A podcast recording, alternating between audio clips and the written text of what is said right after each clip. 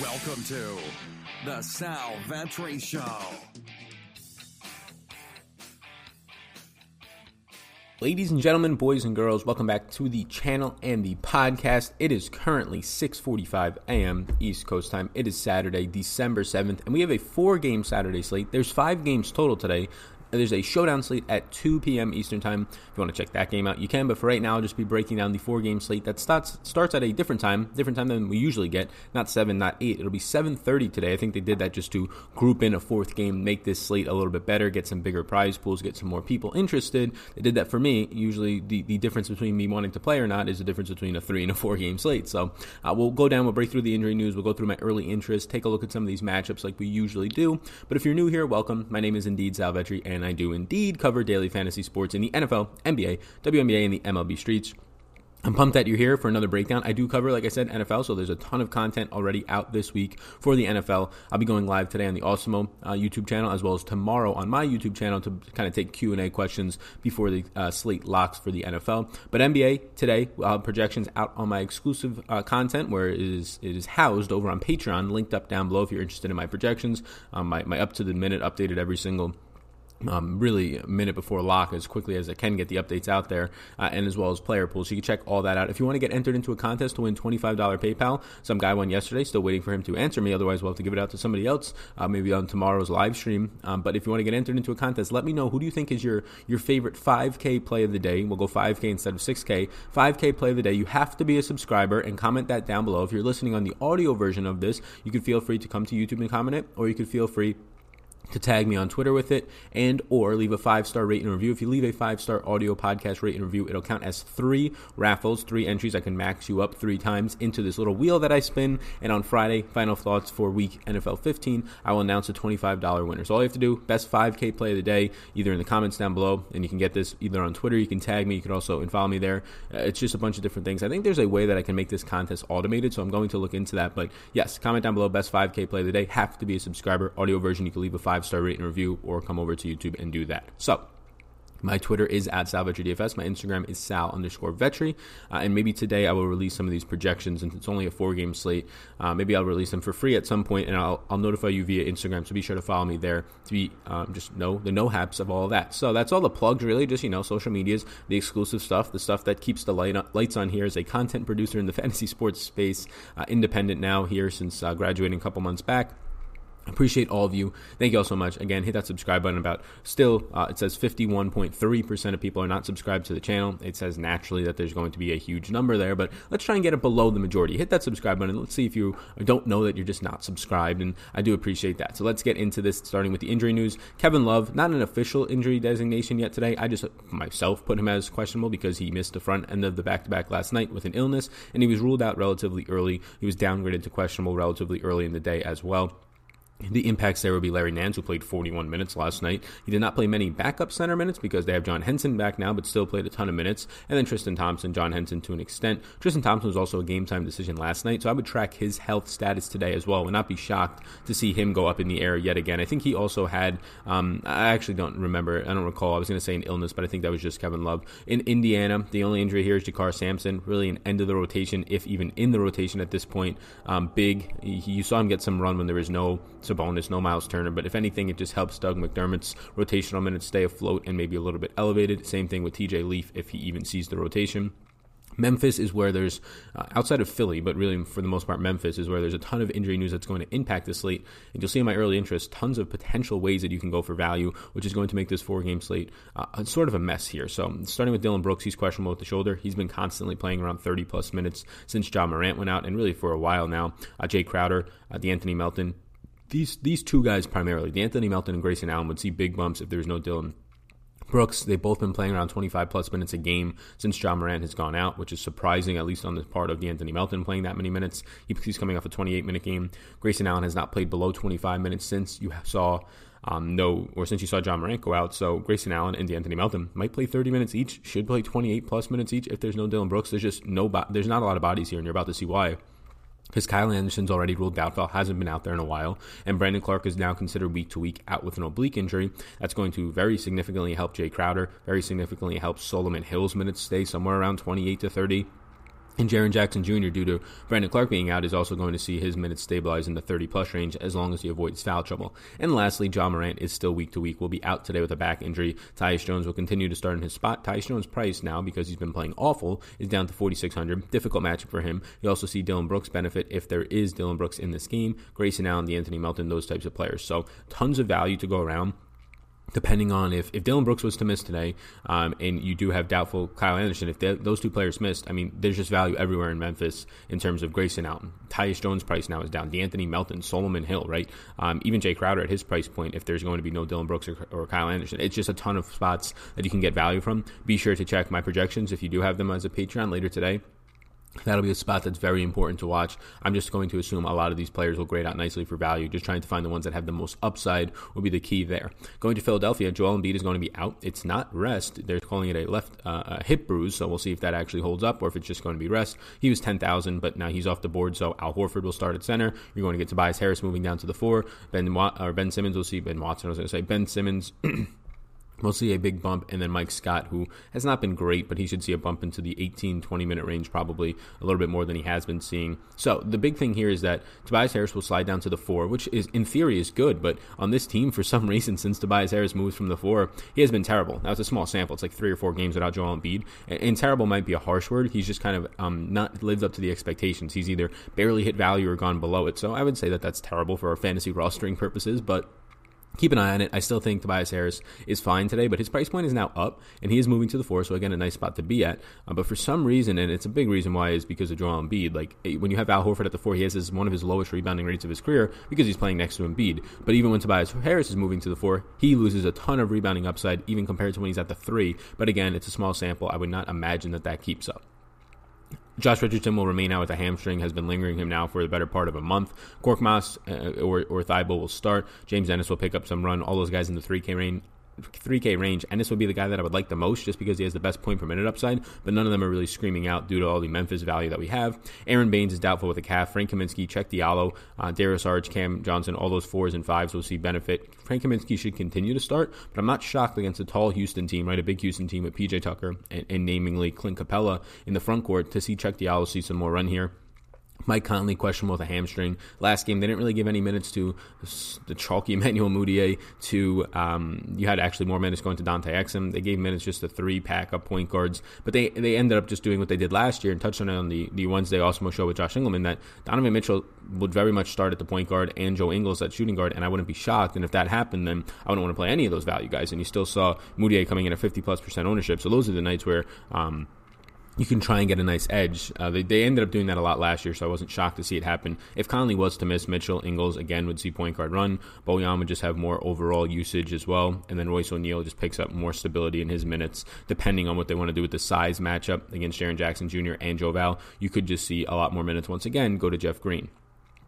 Moving over to the target offense sheet, once again, be sure to hit that subscribe button. If you are interested in, I'm going to be making an NBA DFS course, but if you're interested in my NFL DFS course, I'm doing a, a flash sale on it. I'm just going to make it right now. It's usually $150. It's about uh, 12 hours of videos, a ton of downloadable PV, PDFs. It took me the entire summer to make, and I think so far we've had like 120 people go through it. If you're interested, I'm going to make it 66% off going to make it $49.99 instead of 150, but that's only for people listening to this video. Uh, so if you're interested you can drop a comment down below and i'll send you the link there. Just be sure to check back for the link just say hey can i get that coupon code?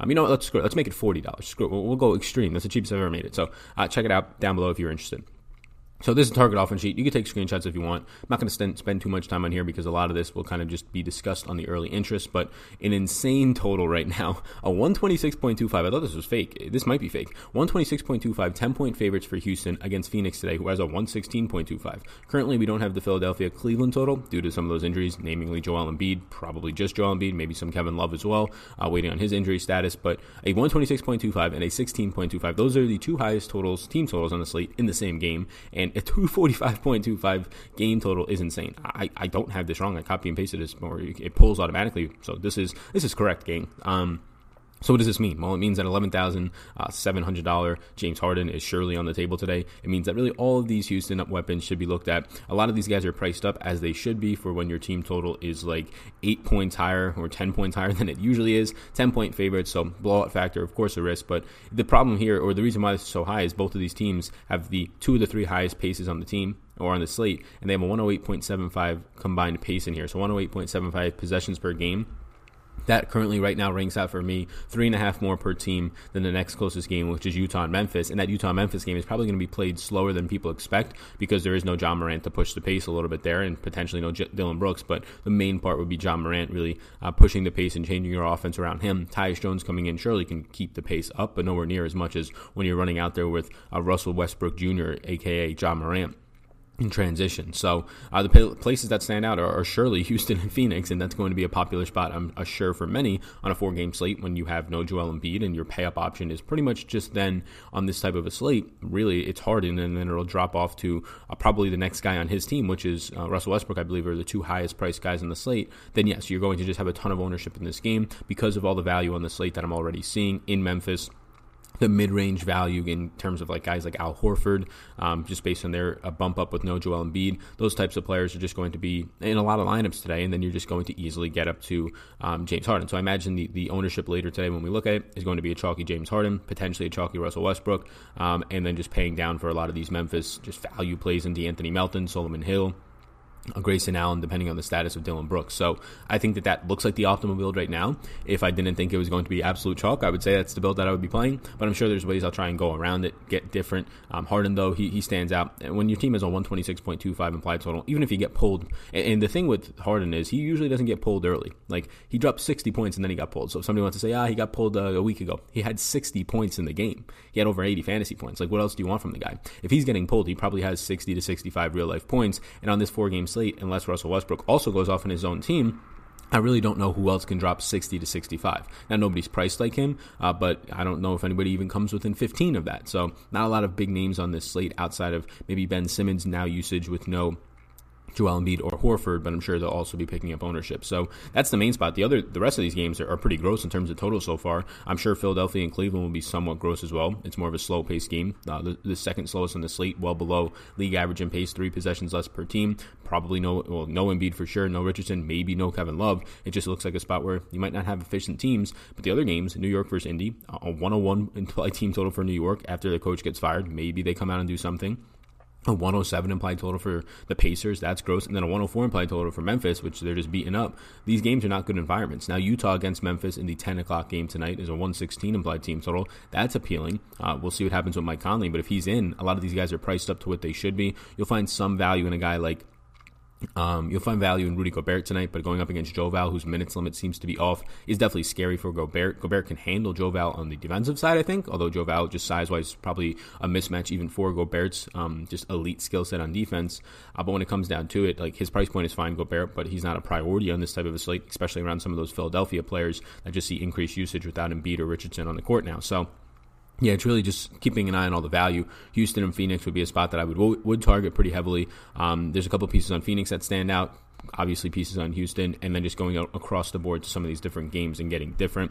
Always, always, always try and get to one to three guys in your lineups that just are going somewhat unnoticed. It doesn't have to be 1% owned guys, but 10% owned guys, 8 13%, even 15% on a four game slate those will get those will make your lineups different enough. If you're looking at ownership projections and you're getting all the guys in your lineups that are going from there, your eight guys in your lineups are within the top 15 in ownership. There's a really good chance you're you're not winning that night. Oh, but Sal, why can't they all do good? They can surely all do good, but even if you get lucky to the point where they all do good, right? You have to get lucky at some point in DFS to bank the tournament. Even if you get lucky at that point, and this is if you're entering like one to five lineups, then the odds of you just not holding hands with everybody to the finish line is is very slim. And if I told you tonight that entering your fifteen dollars, you had no shot at winning your big hundred k to first or fifty k to first, um, and instead it was going to be split so many ways that you can only win five k, you would probably enter a different contest. So definitely try and get different tonight on this four game slate where it seems like a lot of chalk is going to come in, especially at the value end.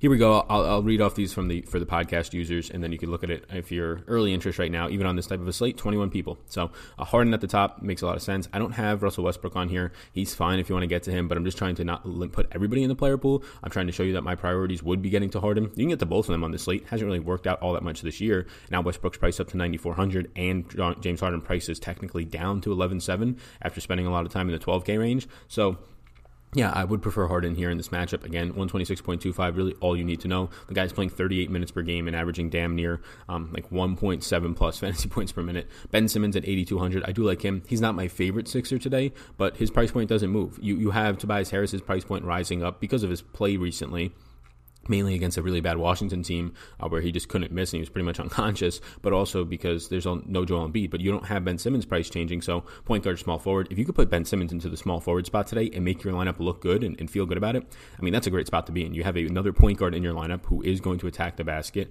and I mean pick up more rebounds now. There's no Joel Embiid, and you can put him in there as a small forward. That's a lot of usage for a small forward. Clint Capela, this is the range that becomes a little bit difficult. Um, this 7K range is a lot of guys that I like. In the 6K range, it's pretty clear. In the 5K range, it's, it's somewhat clear. But right now, in the 7K range, there's so many weapons that you can go to on a four game slate. And I think this is going to be the, the, deciding factor of the slate. If people play don't play James Harden, you probably get three, four of these guys in the 7K range. If you do, you might get one to two. And I think Clint Capela looks great against Phoenix, right? There's no Aron Baynes once again. Clint Capela against Frank Kaminsky is a fine matchup. Diallo might be a tougher matchup for Capela, but nothing that runs you away from him. It just makes Diallo a little bit more interesting because they're on the court more. But I mean, Capela's rebounding rate is through the roof right now. It's not getting impacted by Russell Westbrook at all. And again, this game environment is just too nice on a four game slate. I think Capela might be one of the pieces in that game that maybe goes under notice, if anything, just because of the amount of 7K plays around him. And if he doesn't go on notice and he's garnering ownership, well, then one of these next guys is going to go on notice. You have Donovan, Donovan Mitchell at 7,600 against a banged up Memphis team. Well, he'll be facing undersized Tyus Jones, undersized and underskilled Anthony Melton. You have Domantas Sabonis at 7,500 uh, going up against the Knicks, the lowest price point I found on Sabonis in about two to three weeks. Um, he's just been crushing this price tag as of late, playing 35 minutes. A lot of those minutes now, again, coming at backup center as of late which are so valuable for Sabonis if he's going to have stints without Turner on the court and play 10 minutes, 15 minutes at center in the night. That's huge against the Knicks, who surely um, it's just not a spot that tonight Mitchell Robinson's not going to get much run because Sabonis is a guy who can go out to the three point line, Turner to an extent as well. It's probably a spot where Sabonis gets a lot of Taj Gibson, Bobby Portis, and I really like that for Sabonis. Uh, Tobias Harris, I have in yellow because he's 7,400 against Cleveland today. He'll play at the four. He'll get matched up if there is no Kevin Love against Larry Nance, which is a fine spot for Harris. Even if there is Kevin Love, still a fine spot for Harris. It's just that his price point has now come up. He's no longer where he usually is, around 6,400. So if you have really Al Horford's price point not coming up a ton, Ben Simmons' price point not changing much, if Al, if Tobias Harris gets really chalky today, I'm fine not getting too much at 7,400 because look, if he has a 35 point game, that was good when he was $6,000, right? But now he has to have you that 40 point game plus on a four game slate. He can surely get it here in this matchup with the usage at the four. It's just not a slam dunk lock or slam dunk play as some of these other guys on his own team are to me. Rudy Gobert at 7,300. Like you have Gobert at the center, yes, against Joval, but he's been playing big minutes around 34 per game. I'd rather have $7,300 Rudy Gobert at center tonight than $7,400 Tobias Harris at the four. And also, if Kevin Love is in, this Tristan Thompson Kevin Love duo, it's it's gotten worse mainly from Kevin Love since the start of the year. Thompson's still been steady steady afloat, maybe due to injuries for Love and just natural regression. But they're they're a really good rebounding team. Whereas Memphis, although they have Joe Val playing more minutes, so the rebounding rate should come up for them. They've so far been poor at rebounding this year. Malcolm Brogdon down to 7,200. Like this is another price mismatch or just a spot where there's a, price discrepancy, underpricing here. Uh, $7,200 as a shooting guard, point guard, or point guard, shooting guard eligible player. It's just too cheap for this type of a guy. So there's a really good case to be made for, look, James Harden in that game environment. It's really hard to imagine Harden not being needed on this slate. But there's a case to be made that says, hey, uh, let's just say Harden goes for 50 tonight, and you get Russell Westbrook instead, and he goes for 45 or 50 or 55. Uh, you save $2,300, and now you can load up on the 7K range. I'll be trying to make lineups around that. It'd be scary to not want to play Harden, um, but uh, there's a lot of players that have 40 to 50 point upside in the 7K range, and all of them have that. Clint Capela, Donovan Mitchell, Sabonis, Tobias Harris, even Rudy Gobert, and Malcolm Brogdon all have that 45 point upside tonight, uh, whereas Harden surely has the 70 to 80 point upside. But again, it's all about game theory, where you can get edges where your opponents aren't going. I do like Harden lineups, but I'm going to be experimenting with a load of these 7 to 8K players. Uh, now getting to the 6K range, look, it seems pretty cut and dry for me. Al Horford, uh, Kelly Oubre and Julius Randle. Oubre is my favorite Phoenix player today. You have a priced up now, um, priced up Devin Booker. You have Potentially some players coming back here from injury. Uh, probably not, though, with Aron Baynes. You have potential question marks around if Frank Kaminsky keeps playing 32 plus minutes in a, in a tough matchup today, or if you just end up getting more Cheick Diallo. So I do like Kelly Oubre's price point not changing. Just going to play like 38 minutes, if not more. Been playing 40 to 41 as of late. 6,500 is really nice. Al Horford just going to start at center against Cleveland. He will make life difficult on Tristan Thompson. It will not be a super easy rebounding matchup for Horford against Tristan Thompson, one of the better rebounders in the league this year. But at 6,700, I mean, the price point comes up, what, like $400 from with no Joel Embiid now starting at center. Really good spot for Horford. I imagine he'll be chalky today, but he's going to probably be in a lot of my lineups, and he is power forward eligible. Julius Randle at 6K flat, just too cheap of a price point. Yes, the Pacers are a tough team to go up against with Miles Turner and Sabonis, a big front court, but Julius Randle starting at power forward, going to play 35 plus minutes. A new coach, so maybe you see some more design or some more oomph out of a guy like Julius Randle. If there's anybody on this team who might get pissed off and play a little bit harder, probably is Julius Randle. Um, so we'll see.